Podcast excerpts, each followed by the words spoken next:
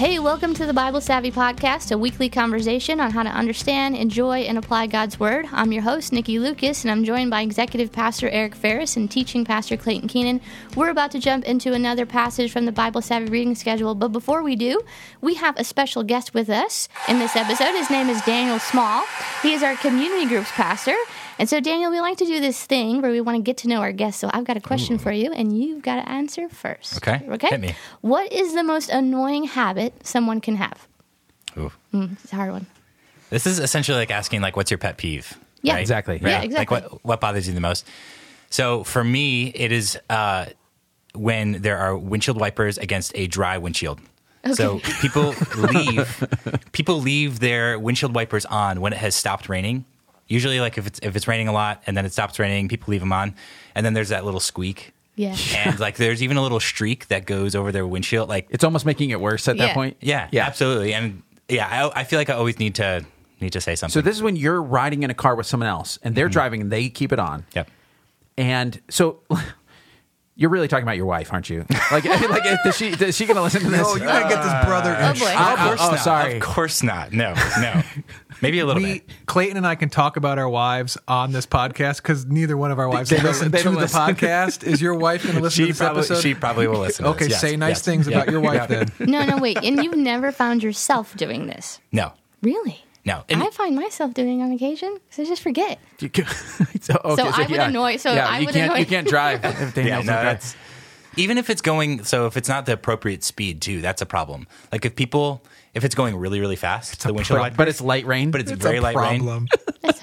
That's a problem. This yeah. is great. Okay. Well, No, note to self: Don't let Daniel in my car. exactly. When it's raining. I, I get in trouble for my wife for the opposite problem. I she thinks that I don't turn on my wipers fast enough relative to the Oh. amount of rain that's coming down. Interesting. Mm-hmm. yeah. So you might like driving with me, Daniel. Maybe. it might be a smooth experience for Perfect. All right. Well, let's get you guys to answer too. Clayton, why don't you, why don't you answer next? Uh, uh, yeah, mine is a driving one as well. Okay. I I hate it when people uh, follow too close. So I. I feel I feel like I, I always call it tailgating, but I realized even just right before this podcast uh, that that's an activity you do in a parking lot before a football game.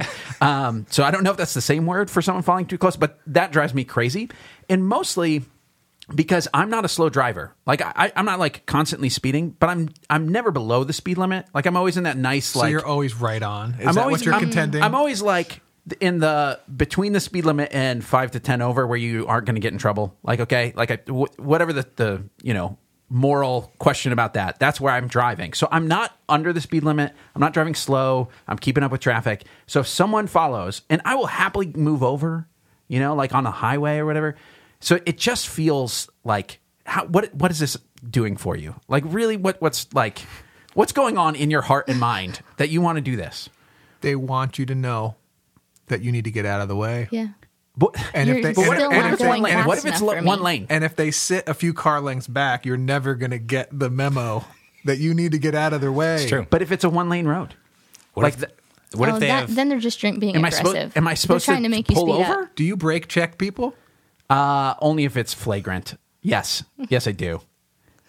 Nice. you know, you know what I like to do? I, maybe Hit that's your- judgmental of me, hit but I your- do. hit your gas and your brake pedal at the same time, so they get your brake lights and you speed up at the same time. I feel like that's bad for your car. It is bad for your car. It's not. But So don't do it often, right? do you do this often? no. Oh, okay. No. Okay. Well, that's All right, good so to what's what's, I'm, what's your? I'm the guy behind Clayton. It's, it's Eric.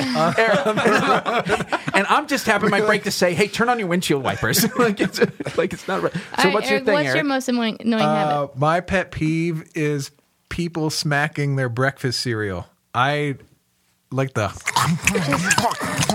But just breakfast cereal. I yeah, I don't like like in the morning. I don't want to be around people. I just want me, my Bible, coffee, quiet. So I cannot handle sitting at a table in the morning. If, if it's just like one other person at the table eating cereal, can't handle it. The other thing that drives me crazy is when people are constantly clearing their nose or like uh, if they have put like post nasal drip. There's a it's like, gosh, just go blow your nose or use some nasal spray or something. oh man. Clayton just swallowed really yeah, hard. I like, did. I gotta didn't- get it I- out. I, didn't bring any water with me, so I'm going to be clearing my. But it, that's you get both the crunchy and the slurpy mouth sounds, like both wet and dry, gross Mm. mouth sounds with cereal. So I get that. yeah. What about you, Nikki? Nikki? Mine is um, whenever someone has like an upward inflection at the end of every sentence that they say. So it's like, I went to the car, and then I took a drive, and I went to the store, and then I did this. And I'm just like, what? Why are you doing that? It's What? like a question every time. It's, yeah. So to me, that's really, really bugs me when people do that. So that's it. Okay, Clayton. Uh, before we offend anybody else, why don't you get us into this Yeah. passage? Oh, all right. So what's our passage? Uh, we are in the New Testament book of Titus. This is actually the last of Paul's letters that we're going to be talking about on the podcast. In in this round of uh, the Bible Savvy schedule, we have come to the end of Paul's letters. So uh, this is kind of a milestone here. Uh, Titus three is where we're going to be. Uh, I've, now I'm thinking about every sentence I say, and I feel like I'm doing a little upward inflection. this is uh, this is going to be bad. So sorry. Um, so let me give you some context for this. That's the first step in the comma method. Uh, Paul is writing to a young pastor, a guy named Titus. This book, along with First and Second Timothy, are often called the pastoral epistles because they are books written to people who are leading churches, giving them some tips, some instructions about how to do that well. And so uh, Titus has been given an assignment in a challenging place. He's on the island of Crete, and he's uh, organizing the churches that were planted there and kind of dealing with some rabble rousers and kind of getting people organized and that sort of thing. So Paul is giving him some encouragement and giving him some direction about how to do that. So uh, Eric is going to read for us Titus chapter 3, uh, 1 through 10. Ooh. That was quick. That sound means it's time for your comma tip of the week. Who is Titus? Good question. The intro in a good study Bible might give you that info, or, and no, I'm not going to say Bible Project videos this time. Check out BibleGateway.com. In the menu, click Study Resources, then scroll down for Bible dictionaries and encyclopedias. There you find concise and helpful information about the people, places, and things in the Bible. So the next time you're doing your daily Bible reading and there's a name or place you do not know much about, give it a try. It just might take your Bible reading to the next level. BibleGateway.com, and this has been your comma tip of the week. Did they pay you to say that? No, but that's a really good idea. I mean, hey. I couldn't even get anyone to sponsor us for the sound effects panel. I don't think BibleGateway.com is going to give us anything. Okay, Titus 3 1 to 11. Is that what I'm doing? Uh, that's correct. Okay, I'll read it for Nikki. Thanks. Remind the people to be subject to the rulers. Oh, I'll, I'll read it for real now. Remind the people to be subject to rulers and authorities, to be obedient, to be ready to do whatever is good, to slander no one, to be peaceable and considerate, and always to be gentle toward everyone. At one time, we too were foolish, disobedient, deceived, and enslaved by all kinds of passions and pleasures. We lived in malice and envy, being hated and hating one another. But when the kindness and love of God our Savior appeared, He saved us, not because of the righteous things we had done, but because of His mercy. He saved us through the washing of rebirth and renewal by the Holy Spirit, whom He poured out on us generously through Jesus Christ our Savior, so that having been justified by His grace, we might become heirs, having the hope of eternal life. This is a trustworthy saying, and I want you to stress these things so that those who have trusted in God may be careful to devote themselves to doing what is good. These things are excellent and profitable for everyone. But avoid foolish controversies and genealogies and arguments and quarrels about the law, because these are unprofitable and useless. Warn a divisive person once, and then warn them a second time. After that, have nothing to do with them. You may be sure that such people are warped and sinful. They are self condemned. All right. The next step in the comma method is O, which is for observations. So let's start with what we see here in the passage. Uh, I'm seeing always be gentle toward everyone, and our banter question was not as No, gentle very- as what it I know what my been. application is. Nikki wasn't gentle. Exactly. Clayton's brake checking. uh, aside from that, um, you see like a lot of amazing, beautiful attributes of God. This kindness, love, um, mercy, uh, generously. Like he, like this, this. It's just. My gosh, and and then I see up here, like we lived in malice and envy, being hated and hating one another, and then here he comes with his kindness and his love and his generous, uh, his generosity and his grace and his mercy, and it's just, wow, um, it's a really cool picture. It's a very, really powerful contrast between us and him. Yeah, actually, that's that's what I was going to say. So I feel like Paul points out a couple of points of contrast here. So in the first couple of verses, he's talking about how we ought to live as believers, and he mentions these things like like you said, Nikki, peaceable, considerate, right? And then in verse three, he says like the exact opposite things, right? And it's kind of around conduct and relationships. And then you move down a little bit. So if you skip down to verse eight, he says, "I want you to stress these things," talking to Titus, and then he, and then he says, "These things are excellent and profitable for everybody." And then in verse nine, he's talking about uh, the opposite foolish controversies, genealogies, arguments, these kinds of things, but these are unprofitable and useless. Mm-hmm. So he's, you know, in that first upper section, it feels like he's talking about relationships and conduct. And then in the second section, he's talking about teaching and just kind of the relationship between those. Mm. I really like in verse 4 where it talks about when the kindness and love of God our Savior appeared. It's talking about the coming of Jesus. And I, I think that's such a cool way to say, like, when Jesus showed up on the scene, when the kindness and love of God appeared, it's, it's almost like when you think, okay, if God were to show himself, there's, there's a little bit of a question out there, like in humanity, like, what's God actually like? And when he actually shows up on the scene, he, he could have been terrifying and uh, judgmental and so on. But it's it turns out he was kindness and loving mm. and and it isn't it amazing that when God showed himself, he turned out to be like this. Like that's really really good news. Uh, what sticks out to me is in verse 5 where he says he saved us through the washing of rebirth and renewal by the holy spirit uh, and the, the, the the words rebirth and renewal there is there is an old way and a new way not just like a, I used to be bad and now I'm gooder, but it's it's and, and the contrast is here when he when he when he talk even when he starts and he talks about these being peaceable and considerate, always gentle. Uh, and he says, but at one time we were foolish, and he goes on to list the negative attributes that we that used to define our lives.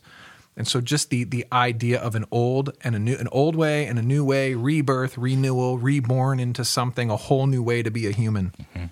I, I, was thinking about those phrases as well, just thinking about the imagery related to it. So the washing, rebirth, a little later, it talks about the Holy Spirit being poured on us. There's something very refreshing. Like there's something like clean and like healthy and vibrant and lively about those images. There's something that makes you go, ah, about them. You know, there's like a, a freshness to it. And I just, I like the feeling that goes with those images.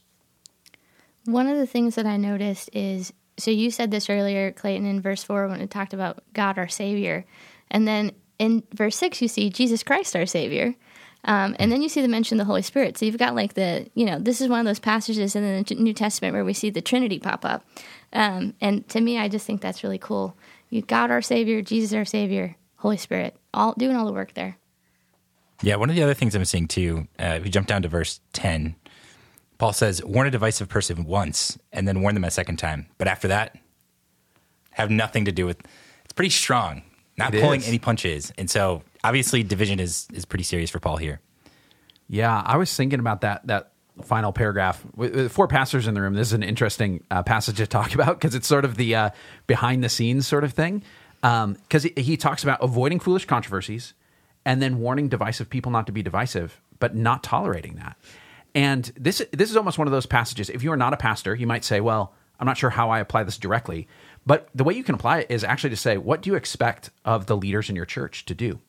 And uh, the the sad reality is that there is a, a a minority of people within every church that want to get caught up in really tedious debates or very divisive things, or just kind of get uh, kind of down a cul-de-sac of things that's not really helpful. And the reality is, our instruction as pastors is to not let our energy get sucked up by those things. And so there are times when when I, am the guy who answers the theology at ccclife.org email. So I get questions where there are times when people really want to argue about something very minor. It's not a, a genuine question. Um, and I look to these verses to say, how do I respond to that?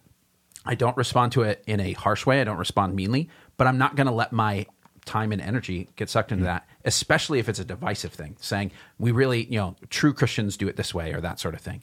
And so it's it's kind of a it's it's a little harsh, but for the sake of the majority of people who are really like seeking what's good and healthy, you don't want your leaders to get caught up in all of these things. You want them to contain those or shut those down because it's good for the entire body to do that. Mm-hmm. What else do you guys see? I think one really simple thing that I see is you know, the heading at the top of the passage, it says saved in order to do good. Um, and then it says, you know, be ready to do whatever is good. And then at the end, at the towards the, the middle uh, of the passages, devote themselves to be, to doing what is good. Um, and so, like that to me is just very clear. You know what I mean? Like we we are saved to do good, uh, to be good and to do good. Mm-hmm. One of the things I noticed is in verse eight, it says, "I want you to stress these things." So that's a part where Paul's saying, "Really emphasize this." And so I'm looking at what he's saying about that, and what he's emphasizing is all of this stuff about God's kindness and love and grace showing up. So it's all of the things that God has done for people who didn't deserve it and couldn't do it for themselves. It's all about grace. But then he says, so that, so that those who've trusted in God may be careful to devote themselves to doing good. So if you want people to do good, if you want people to become good, Paul says, I want you to stress the grace of Jesus, which is very different. A lot of times, what we think is supposed to happen is you really ought to tell people all the oughts and, and to dos and these sorts of things, and they've got to work really hard. But what you're what he's saying is stress that Jesus has saved them, that the Holy Spirit has come, that God, uh, the, the love and kindness of God, because those are the things that actually transform us yeah. to do good. And I think that's a, a, a counterintuitive hmm. kind of thing there. Um, you know, when I, I, look at the first two verses, uh, it's a little underwhelming to me. Um, you know, Paul's talking about how we ought to live as believers, but it's very like mundane, everyday stuff. So be subject to the rulers and authorities. We usually don't think of ourselves as like, oh, you know, I was obedient to God today by obeying the rulers and authorities, right? Um, so yeah, I just think a lot of these things that he's listing are just very kind of mundane, everyday things that we typically don't think of. Um, and so yeah, I think it's pretty interesting there. Well, even just a, a simple word as being peaceable and considerate, like to give careful thought to other people, like all I'm thinking about is is brake checking and yeah. speeding and obviously, all sorts of stuff. Obviously, you're not oh my a gosh, person. This is not working. Clayton, Clayton got rebuked in verse one of this chapter. Man, we picked the wrong question here. All right, let's talk about one of the M's in comma. Uh, again, you can always do the M's in either order, but we're going to start today with message. This is when we take something we've observed in the passage and we try to sum it up, maybe in a sentence or two, uh, to kind of give a principle that we can apply to our lives. So, what message did you get out of this? I want to be a considerate person. I want to be someone who is is mindful of the fact that uh, I've been created for good, uh, to do good, and that means uh, showing careful thought towards people and towards the things that I put my hands to, the things that I don't do. I want to be a considerate person. Mm-hmm. Yeah, that's good for me. I, I was thinking, um, I know there's this phrase that we say here around Christ Community, um, but majoring on the majors and then minoring on the minors, right? I think Paul here, like the major for him is he's kind of describing the gospel, and then the minors were these things that were kind of unprofitable, useless things that you were talking about earlier, Clayton. So um, now I think Paul here, it seems that he's talking on a little bit more of a corporate level, right? He's talking to a church leader, Titus, and giving some instruction for that. But I think it's also um, possible to think about it on a more individual level too and thinking about how do we how do we edify other believers in our conversation and what are the particular things um, how can we look to actually build up other believers and not not necessarily with the nitpicky things or trying to get at those specific things, uh, but what's actually going to be good for the other person that's going to to build up their faith. My message is God rescued me from being a fool, so don't fool around with foolishness. Ooh.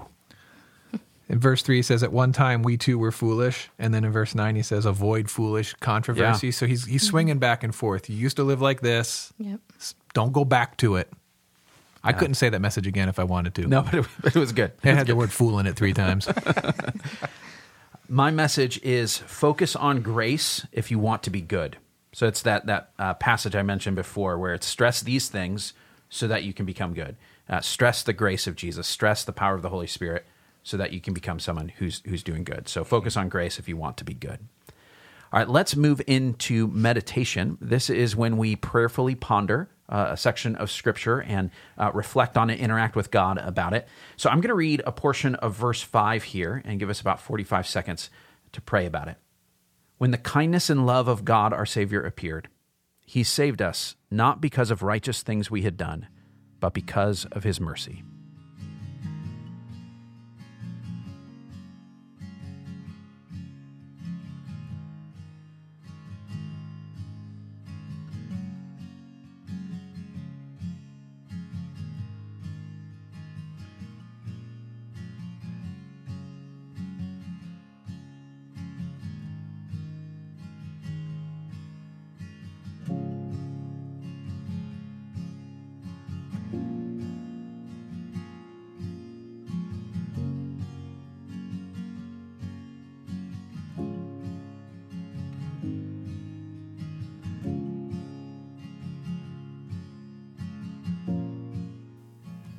All right. The next step in the comma method is application. This is when we respond and say, what do we do about the things that we've read? So, how are we going to apply this? Yeah, for my message, uh, just wanting to be a considerate person. I, I kind of said it when I was laying out my message, but it's just that idea of being mindful of people um, and and being considerate of them and what they need, and uh, and also just being considerate of what I should do and what I shouldn't do with my time and with my life, and um, I think that's that's a good step in in the direction of becoming a considerate person.